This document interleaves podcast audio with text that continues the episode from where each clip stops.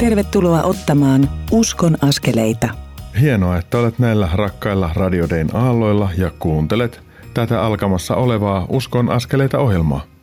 Minä olen reissupastori ja tämän Uskon askeleita ohjelmasarjan toimittaja Mikko Matikainen. Tämän ohjelman sinulle tarjoavat sen kustantajat Kristityt yhdessä ry ja Kansanraamattuseura. Lisätietoja niistä saat osoitteista kry.fi ja kansanraamattuseura.fi. Uskon askeleita ohjelmat koostuvat kolmesta osuudesta ja kestävät noin tunnin. Jokaisessa ohjelman osuudessa kuulet haastattelun tai keskustelun. Tässä ohjelmassa työkaverini ja kouluttaja Virpi Nyyman käy kolme keskustelua Sara Kaloisen kanssa. Nuo keskustelut muodostavat tämänkertaisen Uskon askeleita ohjelman keskeisen sisällön. Ensimmäisessä kohta kuultavassa keskustelussa Sara Kaloinen kertoo uskonsa käännekohdista ja uskon uudistumisesta. Hänen kokemansa tyhjyys täyttyi, kun pyhähenki kosketti. Ohjelman toisessa osuudessa Sara kertoo saamastaan esirukoilijan tehtävästä ja kutsumuksesta ja siitä, miten usko näkyy hänen arjessaan ja sosiaalisen median postauksissaan. Kolmannessa osuudessa Sara kertoo, miten Jumala vastasi, kun hän vuosia pyysi apua päästäkseen irti tupakasta. Jumalan vastaus oli kyllä sangen raju ja vei syviin vesiin, mutta on kyllä osoittautunut tehokkaaksi ja niin Sara pääsi tupakoinnestaan oikeasti eroon. Näiden keskustelujen kautta me saamme tänään siis tutustua Saraan ja Jumalan armoon Kristuksessa. Ehkä sinäkin voit löytää näistä keskusteluista joitain rohkaisevia näkökulmia, jotka kannustavat sinua ottamaan omassa elämässäsi niitä pieniä mutta tärkeitä uskon askeleita. Sara Kaloinen on löytänyt oman paikkansa ja tehtävänsä esirukoilijana ja todistajana – hän palvelee Jumalan antamilla lahjoilla ja kokee elämässään mielekkyyttä. Meitä jokaista kutsutaan palvelemaan omilla lahjoillamme ja omalla persoonallamme. Pietari kirjoitti tähän liittyen ensimmäisen kirjeensä neljännessä luvussa, palvelkaa kukin toistanne sillä armolahjalla, jonka olette saaneet, Jumalan moninaisen armon hyvinä haltioina. Joka puhuu, puhukoon Jumalan antamin sanoin – joka palvelee, palvelkoon voimalla, jonka Jumala antaa, jotta Jumala tulisi kaikessa kirkastetuksi Jeesuksen Kristuksen kautta. Hänen on kirkkaus ja valta aina ja iankaikkisesti. Aamen. Uskon askeleita ohjelmasarjan edellisessä jaksossa kuulimme Jenni Mbupin elämästä ja siitä, miten Jumala tuli tanssin kautta osaksi hänen elämäänsä. Jenni kertoi lähetystyöhön tutustumisesta ja siitä, miten Jumala johdatteli hänet toimimaan lähetyssihteerin tehtävissä. Haastattelut tehnyt kouluttajamme Virpi Nyyman ja Jenni Mbub puhuivat myös kospelattareista, joita he ohjaavat tahoillaan. Jenni avasi myös meille kuulijoilleen oman kokemuksensa Nepalin vuoristoteiltä. Häntä pelotti kovasti nuo mutkaiset ja liukkaat ja vaaralliset tiet, ja siksi häntä rukoilutti. Rukous vastaukseksi hän näki autoa suojaavan enkelin siivet ja enkelin. Näkymätön tuli hetkeksi näkyväksi tässä ajassa. Tuli varmuus turvassa olemisesta. Halutessasi kuunnella tuon mielenkiintoisen jakson tai jonkun muun aiemmin lähetetyn Uskon askeleiden jakson, niin löydät ne podcasteina osoitteessa radiodei.fi kautta ohjelmat kautta uskon-askeleita. Nyt siirrymme kuuntelemaan Virpi Nymanin käymää keskustelua Sara Kaloisen kanssa siitä, millaisia käännekohtia ja uudistumista uskossa Sara on kokenut. Uskon askeleita. Sara Kaloinen, tervetuloa tähän ohjelmaan. Kiitos Virpi, kiva olla täällä. Sara, kerroit jonkun verran omasta elämästäsi ja, ja myöskin siitä, että sulla oli tämmöisiä käänteen tekeviä kohtia tuossa oma uskoelämän varrella ja aivan erityisesti oli Yksi kohta, joka tuntui tekevän sen suurimman käänteen, niin mitä ihmettä oikein tapahtui tai kuinka sinä sen kuvailisit? Hyvä kysymys, kerropa se. Niin, ei ole itselläkään sanoja. Et mähän on tämmöisen luterilaisen seurakunnan ja luterilaisen kirkon hyvä tuotos. Mut on kastettu lapsena vauvana ja mä oon käynyt rippikouluun ja mä oon päässyt ripille ja, ja toteuttanut uskoa. Ja, ja tuossa vähän varmistelin, että kuinka kauan mä rukoilun, niin kyllä mulle on ihan lapsena iltarukouskin opetettu. Ja sitten on niin kuin rukoilu iltaisin lähinnä omaisten puolesta, niin kuin lapset rukoilee. Sitten rukoilin, että saisin itseni eroon tupakasta ja, ja joka kerta aina vähän ajatellut, että onko se Jumala olemassa, että ei sieltä niin kuin responssia kauheasti tullut. Ja silti niin kuin rukoilu. Että joku on vaan aina niin kuin laittanut ajatteleen, että no ei tässä mitään menetetäkään, että jos ei tässä paljon voitakaan, niin, niin kyllä se siitä, että silti rukoilen ja on rukoillut.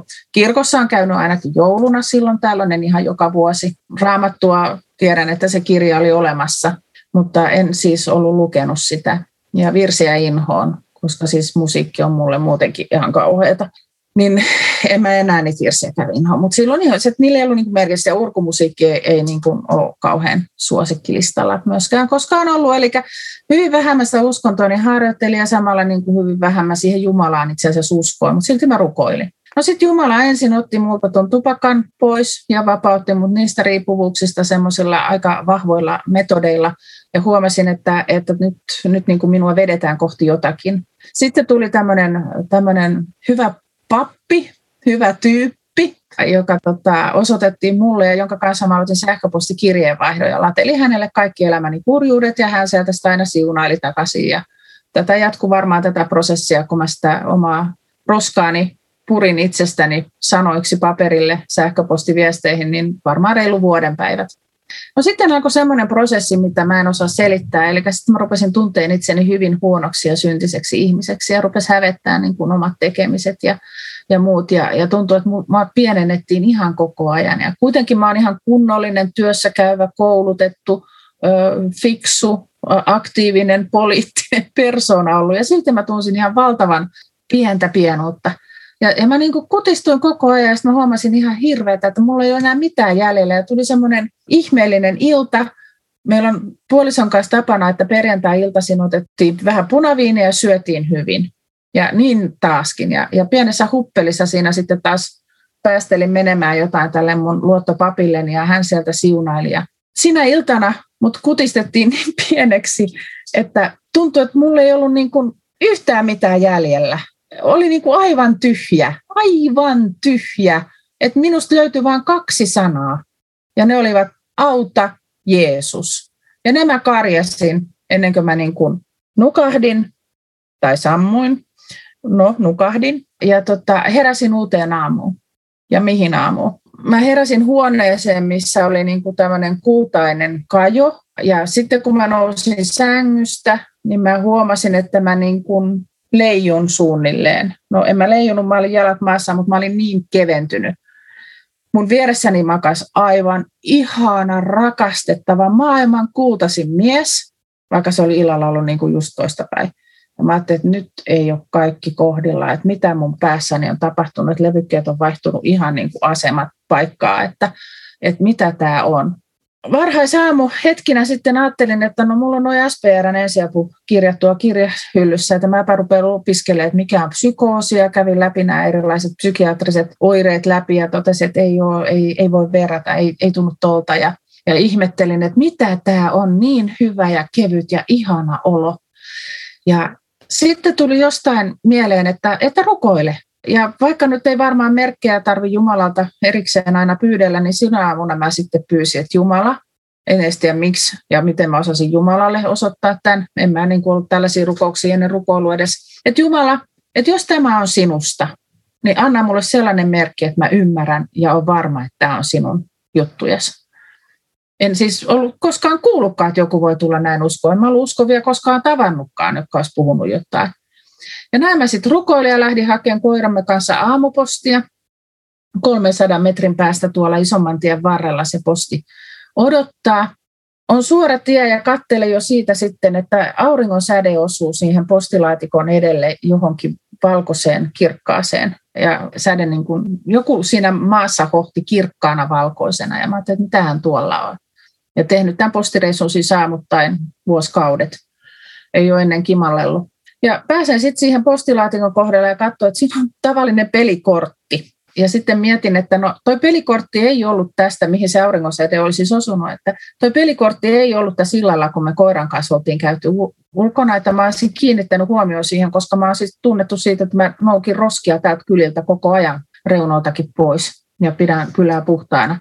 Että se, olisi, se roska kulkeutunut kotiin, ei ollut. Ja sitten mä ajattelin, että toi on se merkki. Että toi on varmaan niin kuin patajätkä tai ristijätkä, että se on Jeesus. Ja nostan sen kortia avaa ja no ei ollut. Oli risti kolmonen. Ja samalla tuli sydämelle isä, poika ja pyhä henki. Ja mä ajattelin, että okei, kiitos, että tämä oli sinusta. Syvä huokasu. Ja siitä päivästä lähtien mun elämäni muuttui ja muuttuu koko ajan. Tämä on hyvä kertomus siitä, että meillä voi olla jotakin, mikä jollakin tavalla uupuu. Joku palikka ei ole vielä pudonnut kohdalleen. Ja, ja sulle tuo palikka tuli, että Jumala toi siihen kohdalle, että nyt on aika. Ja sitten hän toi tuon erilaisen vaiheen. On, ja, ja siitä ihanasta vaiheesta on näin jälkeenpäin sitten, kun on, on asiaa enempi opiskellut ja tutkinut, niin, niin tämmöisestä pyhällä hengellä täyttymisen kokemuksestahan moni kertoo näissä omissa todistajakirjoituksissaan ja, ja puheissaan. Ja ne ei kaikilla ole yhtä voimallisia, että moni meistä syntyy tämmöinen vahva pyhähenki itsessään jo, jo ihan koko aikaisesti. Ja minusta se pyhähenki oli kai hetkellisesti johonkin kadonnut ja se palautui takaisin aika voimallisesti. Mutta tuosta hetkestä alkoi ensin ihan välittömästi semmoinen uudistumisen prosessi, johon liittyy ensin niin kuin itkukausi. Siis mä itkin vuoden ja liikutuin. Aina kun Jumala sanakin mainittiin, niin mä liikutuin. Ja, ja mä sain aivan valtavan nälän lukea raamattua. Et mun oli niin kuin ahmittava sitä raamattua ihan joka päivä ja mieluiten joka ikinen hetki. Ja sitten siihen raamattuun tuli kirja, mitä siis en ollut aiemmin juurikaan käsitellyt. Ja siihen tuli semmoinen kolmiulotteisuus. Ja mä oikein niin kuin näin, kun se Jeesus siellä kulki, niin kuin, että et se tuli niin, kuin niin eläväksi se teksti. Ja tällä tiellä mennään. Siihen liittyy myös tämmöinen, mä kutsun sitä pyhähengen oppikouluksi, koska tuntui kuin minulle olisi koulutettu jotakin. Ja tähän liittyy tähän mun tarinaan erikoisena se piirre, että mut niin kuin on tavallaan otettu tämmöiseen sammioon. Että et mä en saanut niin kuin uskovia ihmisiä rinnalleni opettajiksi kunnes niitä rupesi sitten muutama vuosi myöhemmin ilmaantuun. Ihan niin kuin ensin tuli yksi ja sitten tuli toinen. Ja, ja tuntuu, niin kuin, että siinäkin on niin kuin Jumalan käsissä, että minusta huolehditaan ja mun uskostani ja, ja tästä yhteydestä huolehditaan, että, että mä sitä vahvistusta aina silloin, kun mä tarvin. Ja tulee joku semmoinen, että mä oon nyt oppinut luottaa siihen, enkä hätäile. Että tässä, tässä mennään isän kämmenellä ihan rauhallisesti. Mikähän ei ole muuttunut, mä oon ihan edelleen ihan sama ihminen. Edelleen töissä samassa työpaikassa. Ystävät ja kaverit ei ole muuttunut. Että semmoisia ei ole, mutta pieniä elämäntapa-uudistuksia on tullut ja, ja ehkä elämä on rauhoittunut. Ja se rauha on oikeastaan se suurin muutos ja varmuus Jumalasta. Kyllä Jumala on niin totta. Voitko sanoa vielä rukoilla niiden kuulijoiden puolesta, jotka kaipaavat jollakin tavalla Jumalan läheisyyteen ja haluavat sitä, niin jos johdattaisit meidät rukoukseen. Rakas taivaan Isä, kiitos siitä, että sulla on pelastussuunnitelma meille ihan joka ikiselle. Minulla oli omanlaiseni ja, ja jollakin toisella on jonkinlainen toinen. Ja ne kaikki on aivan yhtä hyviä suunnitelmia, juuri räätälöity ja mitotettu kyseiselle ihmiselle. Herra, vahvista meissä uskoa sinuun ja ohjaa meitä rukoilemaan ja pyytämään sinulta voimaa ja rakkautta ja opastusta sille tielle, joka johtaa meidät sinun luoksesi. Tätä me sinulta pyydämme. Poikasi Jeesuksen Kristuksen nimen. Amen. Aamen. Sarakka Aloinen, lämpimät kiitokset siitä, että olit mukana tässä ohjelmassa. Kiitos paljon. Oli tosi kiva olla ja toivottavasti me yhdessä rohkaistaan toinen toisiamme luottamaan Jumalaan ja rakastamaan toinen toista. Aamen. Lämmin kiitos teille Sara Kaloinen ja Virpi Nyyman tästä ajatuksia herättävästä keskustelustanne. Siirrymme aivan kohta tämän Uskon askeleita ohjelman toiseen osuuteen, jossa Sara Kaloinen kertoo Virpi Nymanin haastattelussa – saamastaan esirukoilijan tehtävästä ja siitä, miten usko näkyy hänen arjessaan. Tuossa keskustelussa on mielestäni hyviä vinkkejä ja näkökulmia ainakin minun elämääni, ehkä myös sinun. Ennen tuota keskustelua pidämme kuitenkin pienen tauon ja sulattelemme jo kuulemaamme nyt kuultavan kappaleen minäkin Niina Oströmin esittämänä. Näillä rakkailla Radio Dayn aalloilla kannattaa edelleenkin pysyä.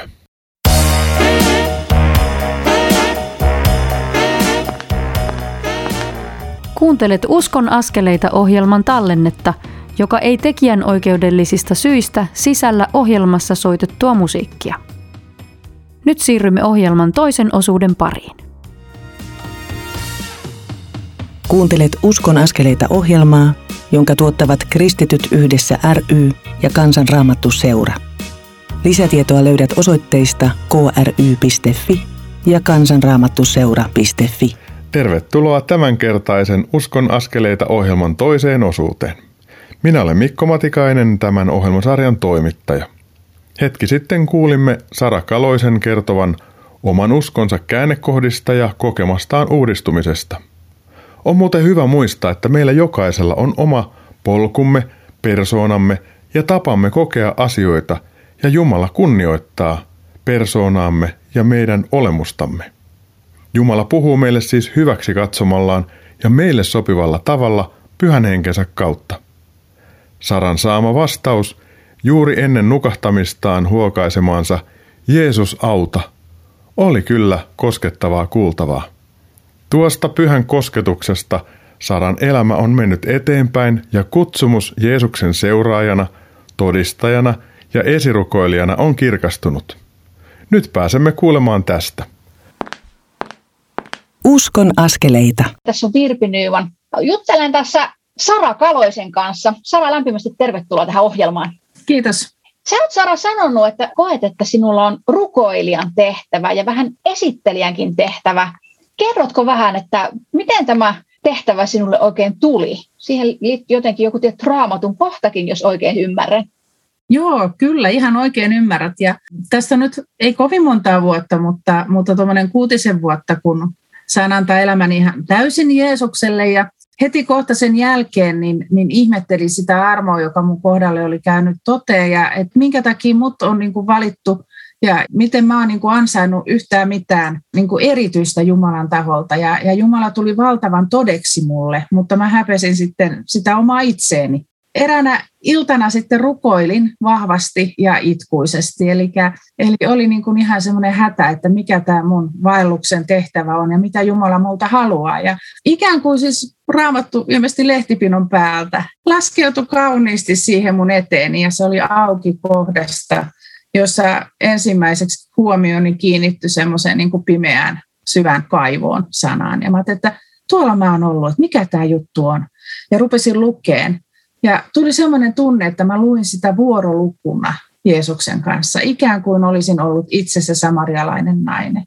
Ja, ja siitä samarialaisen naisen kertomuksesta tuli mulle niin kuin aivan valtava varmuus siitä, miksi Jumala oli kutsunut minut yhteyteensä. Että tämän ajan samarialainen nainen. Mitä sä niin löysit siitä, että mikä siinä oli se, mikä jotenkin sinulle puhutteli tässä samarialaisen naisen kertomuksessa? Oliko siinä jotain samaistumista vai, vai mistä oli kyse?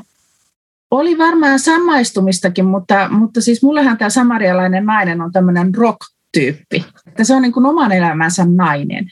Ja, ja siinä oli niin kuin se oman tahtonsa nainenkin. Vaikka on Karille ehkä ajettu ja on henkisestikin haavoilla, mutta silti niin kuin tämmöinen tietynlainen ylpeys ja, ja itsensä tekeminen. Että hänethän oli ollut kuusi miestä, josta kukaan ei oikein ollut kelvannut tämä aika ehkä oli siinä, siinä läsnä.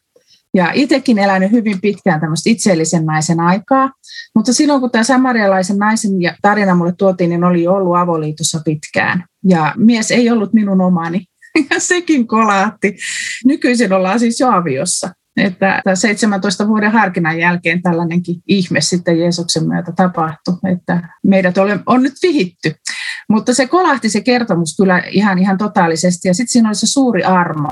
Ja sitten siinä oli tämä win-win tilanne, eli samarialainen nainen tarvitsi Jeesusta, vaikka ei tiennyt tarvitsevansa, Ja, ja sitten Jeesus tarvitsi samarialaista naista ja, ja pyysi häneltä apua. Ja se on mun mielestä myös puhutellut mua aina, että Jeesus aloitti tämän keskustelun. Ja ihan samalla tavalla on käynyt mun henkisen elämän kanssa, eli Jumala kutsui hyvin vahvasti minun yhteyteensä. En mä olisi älynyt Jeesusta tai Jumalaa hakea tai etsiä, vaan, vaan he todella vetivät minua puoleensa ja olivat aloitteen tekijöitä omassa uskon matkassani. Et se kertomus ynnäs paljon. Sä sanoit jotenkin, että olet myöskin esittelijä. Mikä on esittelijän tehtävä? No ihan niin kuin samarialainen nainenkin. Hän, ja sitten tämäkin on niin ihanaa siinä kertomuksessa. Mä oon tämmöinen aika hätäinen tapaus. Että se on sitten, jos homma on niin kuin tekemättä, niin se sitten otetaan käsittelyyn ja sitten se tehdään. Ja heti. Ja sama on, että samarialainen nainenkin, niin välittömästi hän ampasi sinne lähikaupunkiin ja, ja rupesi kertomaan Jeesuksesta.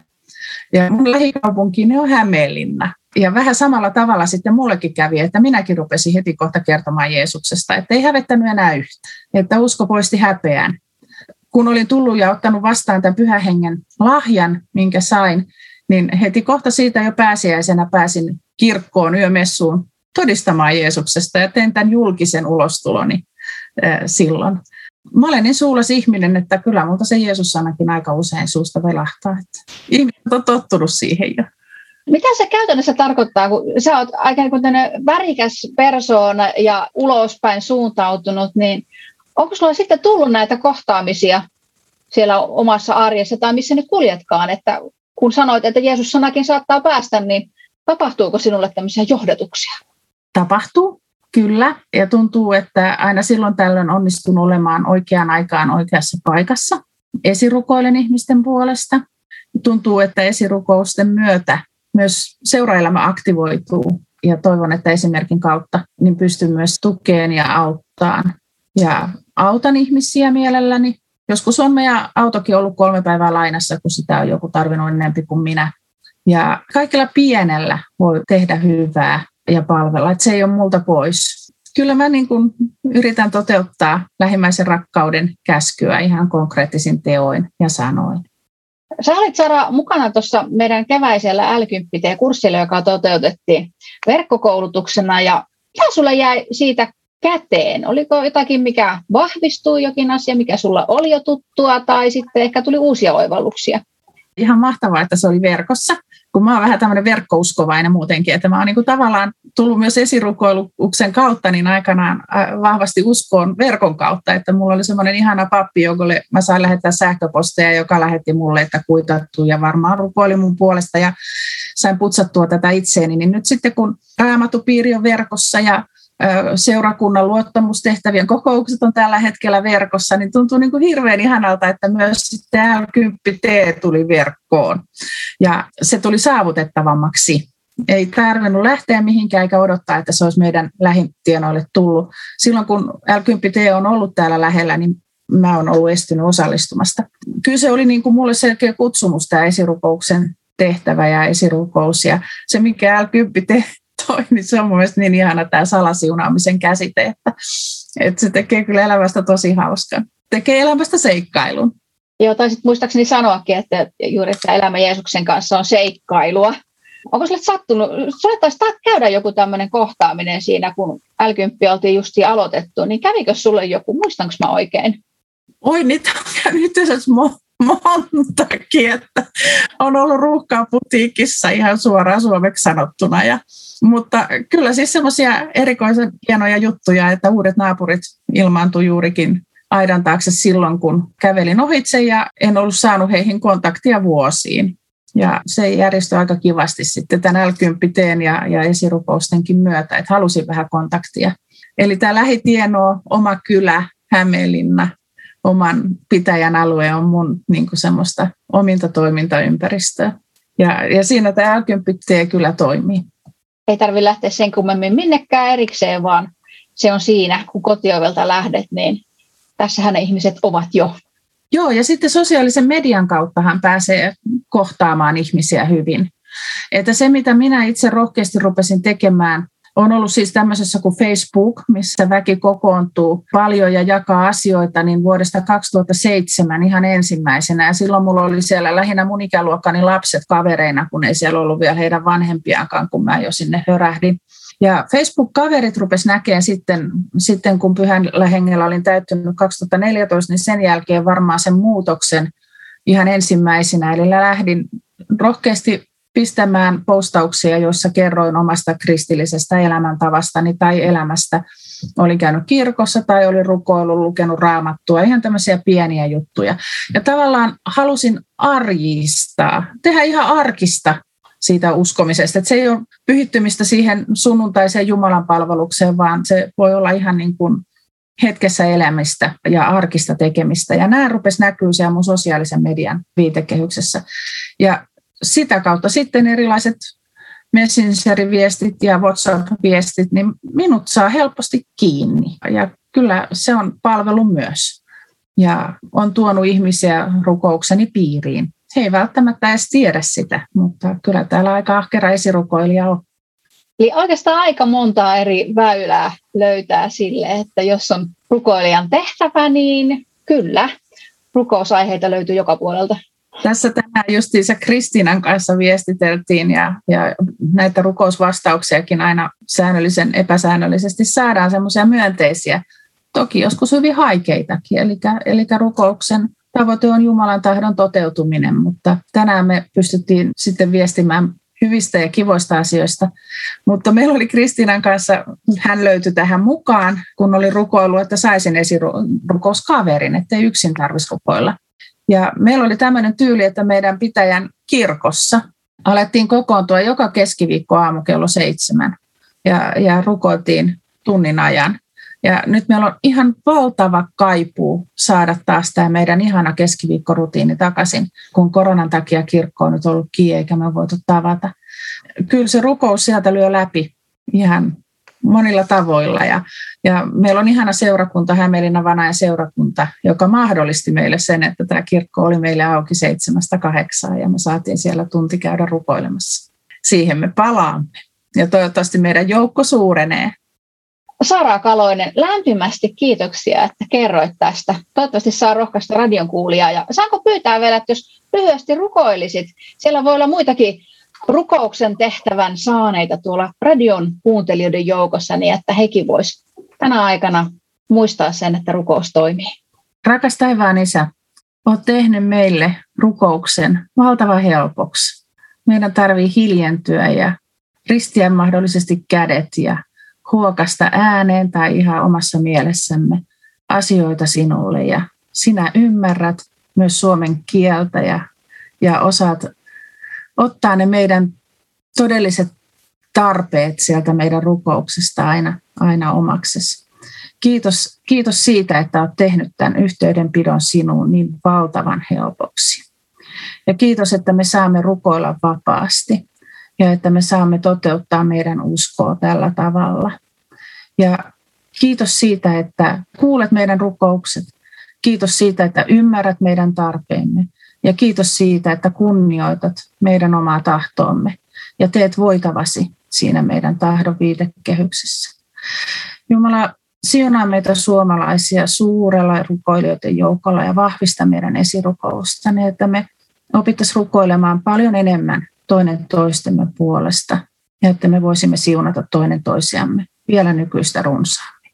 O Herra, läsnä meidän jokaisen päivässä ja hetkessä poikasi Jeesuksen Kristuksen nimeen. Amen. Amen. Sara Kaloisen kertomus rukoushetkestä omassa kotikirkossaan ennen korona-aikaa kosketti minua. Se toi mieleeni muiston vuosien takaa, kun olin Halikon kirkkoherrana.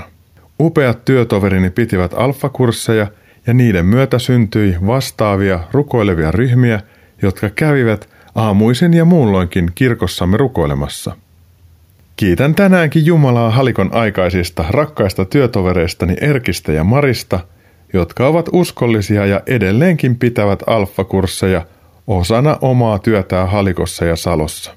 Muistan koko tuota työyhteisöä syvän kiitollisuuden vallassa ja kiitä heistä Jumala. Kiitän tänään Jumalaa myös kaikista teistä, jotka pidätte alfakursseja eri puolilla Suomea tai muuten loistatte Jeesuksen rakkautta tässä pimenevässä ajassa.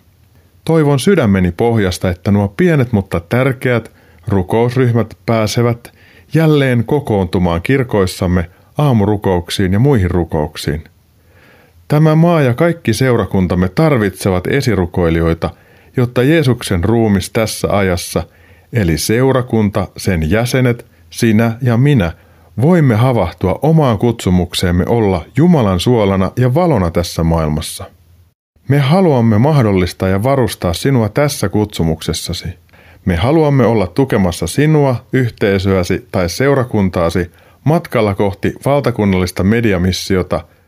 Se toteutetaan ensi vuonna 2022 syys- ja lokakuussa. Nyt on rukouksen ja siihen seurakuntina sitoutumisen aika. Osana tätä valmistautumista kuulet tässä Uskon askeleita ohjelmasarjassa seuraavan kuuden viikon aikana ensimmäisen radion kautta toteutettavan L10T-kurssin tai matkan. Toteutan sen yhdessä kouluttajakavereitteni kanssa. Ensi viikolla aloitamme Matti Mäkisen kanssa johdannolla L10T-elämäntapaan. Jeesus antoi itse tällä puolella taivasta ollessaan esimerkin rukouksen tärkeydestä. Hän vetäytyi usein aamuvarhaisella rukoilemaan ja vietti aikaa isänsä kanssa. Hän rukoili koko yön ennen kuin valitsi opetuslapsensa. Näin hän tiesi, ketkä tuli valita. Tällainen Jumalan kanssa vuorovaikutuksessa ja hänen läsnäolossaan viipyminen on aina viisasta ja hyvin hoitavaa, mutta erityisen merkittävää se on aina – kun olemme tekemässä uusia elämäämme pidemmällä tavalla linjaavia päätöksiä tai ratkaisuja. Ohjelman kolmannessa osuudessa saat kuulla, miten mahdottoman vaikeaa Saran oli päästä tupakasta eroon, kunnes Jumala puuttui peliin ja vastasi Saran rukouksiin. Tätä ennen hieman huokaisemme ja kuuntelemme kappaleen Sinut täysin tunnetaan Roosa Nymanin esittämänä. Pysyttelepä siis näillä rakkailla radiodein aalloilla. Kohta jatkamme.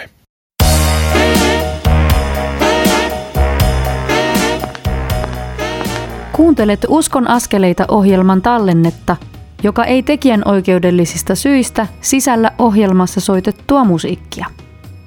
Nyt siirrymme ohjelman kolmannen osuuden pariin. Kuuntelet Uskon askeleita ohjelmaa, jonka tuottavat Kristityt yhdessä ry ja Kansanraamattu seura.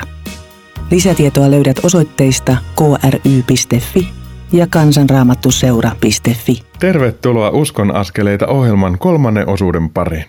Olemme tässä ohjelmassa saaneet jo kuulla kaksi Virpi Nymanin käymää keskustelua Sara Kaloisen kanssa. Ensimmäisessä Sara kertoi, miten hänen uskon elämänsä muuttui ja uudistui – Toisessa keskustelussa Sara kertoi saamastaan esirukoilijan tehtävästä ja siitä, miten usko näkyy hänen käytännön elämässään ja sosiaalisen median julkaisuissa. Sara kertoi myös siitä, miten vahvasti l elämäntavan soveltaminen toimii ja tuo sisältöä hänen arkeensa. Sara kävi l koulutuksen Virpi Nymanin pitämänä verkossa. Virpi muuten pitää tämän syyskauden aikana – vielä kaksi l verkkokurssia harjoituksineen. Näistä ja seurakunnissa paikan päällä pidettävistä l kursseista löydät tietoa osoitteesta l10t.fi. Rullaile tuon sivun alalaitaan, niin näet seurakunnat, joissa on l tapahtumia tämän syyskauden aikana. Sieltä ja uskon askeleita Facebook-seinältä näet lisäksi Virpin pitämien l verkkokursseen informaation ja ilmoittautumisohjeet. Ensi viikosta alkaen osana tätä Uskon askeleita ohjelmasarjaa nostamme l ajatuksia koulutuksellisesti esiin. Näin voit saada tätä ohjelmaa kuuntelemalla ymmärrystä tästä Jeesuksen opettamasta ja Luukkaan evankeliumin 10. lukuun perustuvasta tavasta elää. Tuo elämäntapa on muuten tämän Uskon askeleita ohjelmasarjan tausta-ajatuksena koko ajan läsnä. Toki on niin, että paikan päällä tai netissä pidetty kurssi vie tässä syvemmälle oivalluksiin ja elämäntavan käyttöönottoon. Tänään jo kuulemiemme Sara Kaloisen haastattelujen äärellä mielessäni pyörii Paavalin Efesolaiskirjeen viidennessä luvussa kirjoittamat sanat. Älkää juopuko viinistä, sillä siitä seuraa rietas meno, vaan antakaa hengen täyttää itsenne. Veisatkaa yhdessä psalmeja, ylistysvirsiä ja hengellisiä lauluja. Soittakaa ja laulakaa täydestä sydämestä Herralle ja kiittäkää aina ja kaikesta Jumalaa, Isää, meidän Herramme Jeesuksen Kristuksen nimessä. Tuo kohta nosti mieleeni Sara Kaloisen ja Virpi Nymanin ensimmäisen keskustelun. Sara oli juonut viiniä ilmeisesti ihan runsaasti ja syönyt hyvin. Silti hän oli sisäisesti hyvin tyhjä. Ennen nukahtamistaan hän huokaisi tai sanoi Jeesus auta. Aamulla kaikki oli muuttunut. Pyhähenki täytteli Saran läsnäolollaan, joka sai kaiken näyttämään uudelta ja kauniilta – Sydämeen tuli kiitollisuus ja ilo asumaan. Jeesus auttoi. Me olemme ihmisinä kuin saviastioita, joista vesi vähitellen haihtuu tai muuten vähenee. Me tarvitsemme aina uudelleen täyttymistä tai täyttämistä, sitä pyhän hengen antamaa täyttyilyä. Sanoessaan antakaa hengen täyttää itsenne, Paavali ei siis tarkoita vain kerran tapahtumaa täyttymistä, vaan hän puhuu jatkuvasta täyttyilystä – Paavali ohjaa lukijoita viinin nauttimisen sijaan täyttyilemään uudelleen ja uudelleen pyhällä hengellä laulamalla erilaisia hengellisiä lauluja, joista Paavali mainitsi psalmit, ylistysvirret ja hengelliset laulut. Lisäksi Paavali puhui täydestä sydämestä soittamisesta ja laulamisesta. No, jos tilanteesi on vähän samanlainen kuin Saralla ja minulla, joille tuo musiikki ei ole ihan ykkösjuttu, niin meillekin on hyviä uutisia – kun me kiitämme Jumalaa aina, niin henki tulee ja täyttelee meitä uudelleen ja uudelleen, vaikka emme laulaisi ja soittaisi. Tuo kiitos avaa pyhälle hengelle väylän. Ilman pyhää henkeä meidän on vaikea iloita olosuhteesta huolimatta tai vaikeiden hetkien keskellä.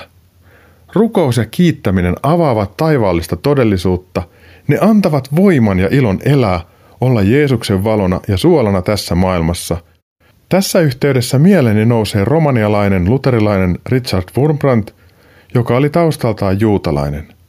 Hän kääntyi kristityksi Romanian maaseudulla erään puusepän toimesta.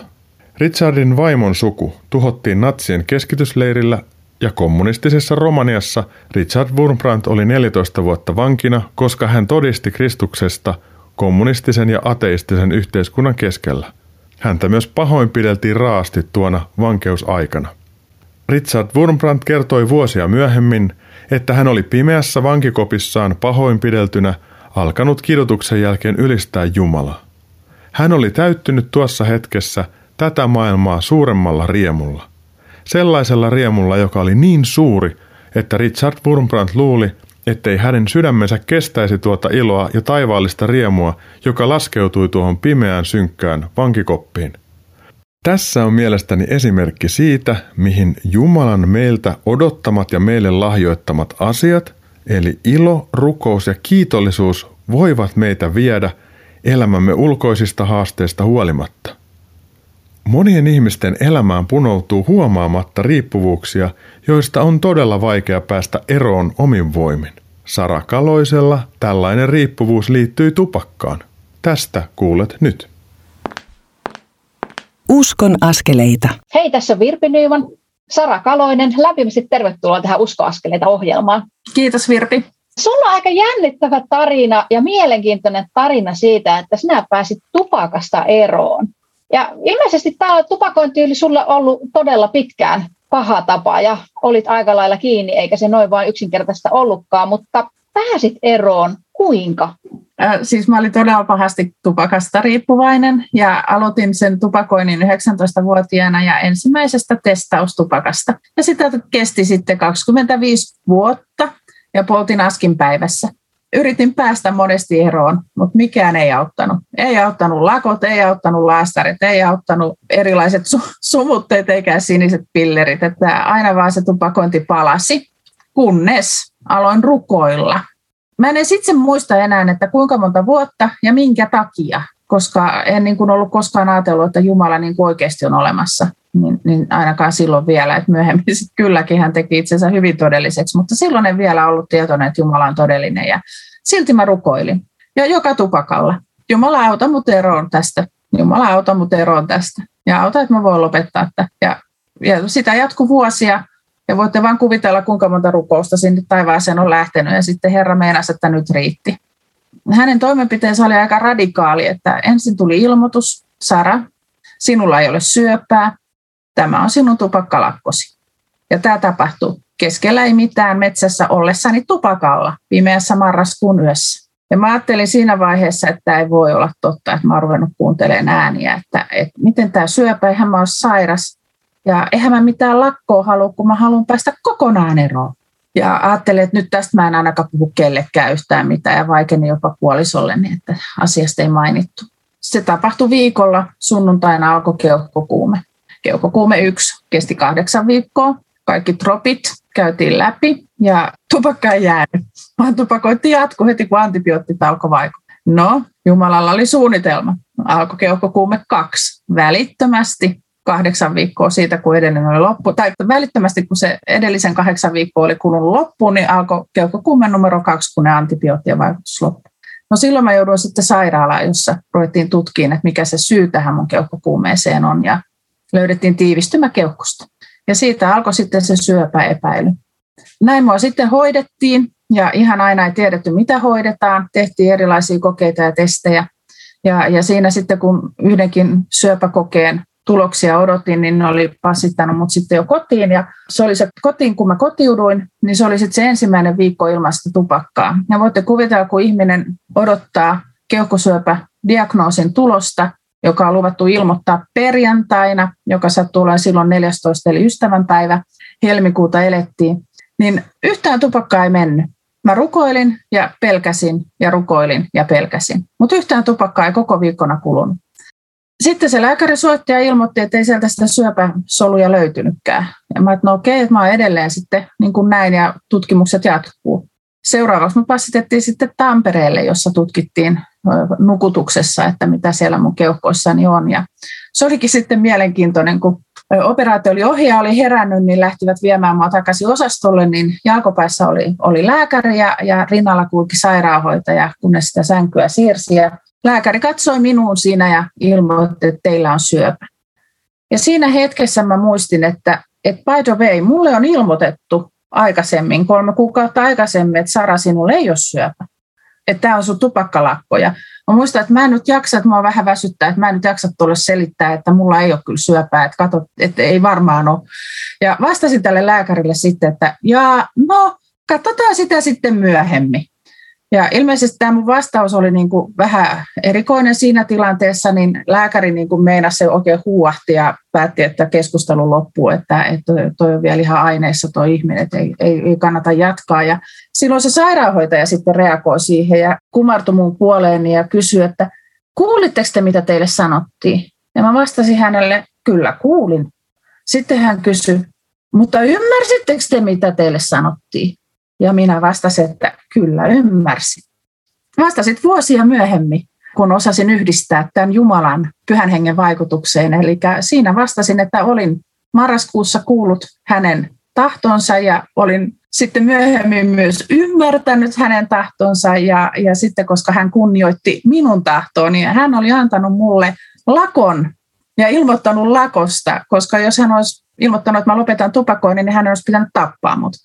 Mutta että mä sain valita tupakoimattomuuden ja näin Jumala kunnioitti mun omaa tahtoa. Ja kun tämä periodi sitten päättyi kolmanteen keuhkokuumeeseen, nämä kaksi ei siis riittänyt, Jumala varmisti vielä kolmannella keuhkokuumeella tämän prosessini valmiiksi, niin lopputulos oli sitten täysin terveet paperit. Keuhkosta kyllä jäi iso osa Tampereelle, mutta nainen sai täysin terveen paperit.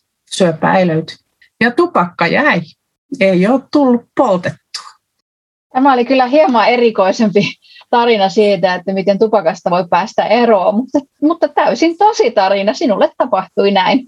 Itsekin mietityttänyt, että onko tämä, niin kuin todella voiko tämä olla totta. Ja kyllä se vaan niin kuin on totta, että näin siinä kävi.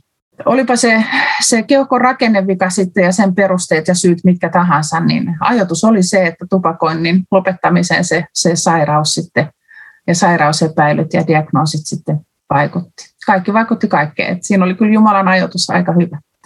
Mutta sekin oli ihana, että hän antoi tämän ennakkotiedon sitten jälkeenpäin vasta miettimään, että sen avullahan minä jaksoin sen viestin ottaa vastaan, että minulla ei ole syöpä. Ja, ja se, hän niin kuin tavallaan toi sen lohdutuksen ja, ja semmoisen turvallisuuden siihen heti sen tilanteen alkuun. Ja, ja sekin on niin kuin lohdullista tietää, millainen isä ja Jumala meillä on. Aamen, todellakin. Kiitos Sara, että kerroit tämän. Rukoilisitko Sara vielä, tuolla voi radion kuulijoissa olla sellaisia, jotka kärsii joko siitä, että on riippuvainen tupakasta tai päihteestä tai jostakin muusta, niin rukoillaan yhdessä heidän puolestaan. Joo, rakas taivaallinen isä, kiitos siitä, että sinulla on taito vapauttaa meidät meidän riippuvuuksista, joihin me ollaan kahlittu itse itsemme. Ja mä rukoilen nyt, että kaikki riippuvuuksista kärsivät, oli ne mitä tahansa, niin vapautus näistä rukoillaan toinen toistemme puolesta, että läheiset pääsisivät eroon heitä piinaavista riippuvuuksista. Tätä me toivomme ja rukoilemme poikasi Jeesuksen nimeen. Amen. Lämmin kiitos Sara Kaloinen ja Virpi Nyyman näistä kaikista tässä ohjelmassa kuulemistamme keskusteluista. Kun Jeesus meidät vapauttaa, niin sen jälkeen meidän ei tarvitse palata riippuvuuksiimme.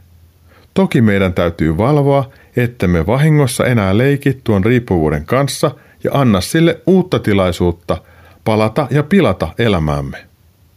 Nyt annan muutaman ajatuksen tässä ohjelmassa kuulemiemme asioiden pohjalta tätä viikkoa varten. 1. Käännä elämäsi haasteissa ja tyhjyydessä ajatuksesi Jeesukseen ja sano hänelle, Jeesus auta. Jää hänen käsiinsä ja odota. Odottaessasi Jatka elämääsi mahdollisimman normaalisti. 2. Käy nettisivulla l10t.fi ja kelaile sivun alareunaan. Sieltä näet seurakunnissa ja verkossa toteutettavat l koulutukset Tule mukaan tai rukoile näiden tapahtumien puolesta. 3. Rukoile ensi vuonna 2022 toteutettavan valtakunnallisen mediamission puolesta – Vetoa omaan seurakuntaasi ja sen johtoon, että seurakuntasi liittyisi mukaan mediamissioon. Rukoile alueellesi herätystä. 4. Harjoita iloa, rukousta ja kiitollisuutta itsellesi sopivalla tavalla. Muista Richard Wurmbrantin esimerkkiä ja rukoile tänään vastaavia vainoja kokevien puolesta, jotta he kestäisivät ja saisivat maistaa pimeyden keskellä taivaallista hyvyyttä. Nämä kuulemasi virikkeet, nämä kuulemasi virikkeet löydät jonkun ajan kuluttua myös Uskon askeleita Facebook-seinältä. Nyt päättyvän ohjelman uusinnat kuullaan lauantaina kello 18 ja sunnuntaina aamuyöllä kello 02. Uskon askeleita ohjelmien tallenteet löydät myös osoitteesta radiodei.fi kautta ohjelmat kautta uskon-askeleita. Minä Mikko Matikainen kiitän sinua, että kuuntelit – nyt voit vapaasti soveltaa tai olla soveltamatta tässä ohjelmassa kuulemiasi ajatuksia omaan elämääsi. Ensi viikon maanantaina kello 21.40 lähetetään uusi Uskon askeleita ohjelmasarjan jakso. Silloin aloitamme yhteistä l matkaamme Kuulemisiin jälleen silloin. Ohjelman lopuksi kuuntelemme verkostokollektiivin esittämän kappaleen Rakkautesi on valtava. Sen myötä toivotan sinulle siunattuja armon ja uskon askeleita. Jeesus kanssasi kaikessa. Siis ensi viikkoon. Moi moi!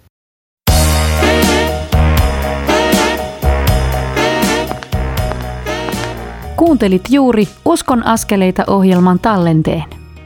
Tekijän oikeudellisista syistä tämä tallenne ei sisällä ohjelman lopuksi soitettua musiikkia. Kiitos, että kuuntelit. Siunattua päivää ja hyviä uskon askeleita.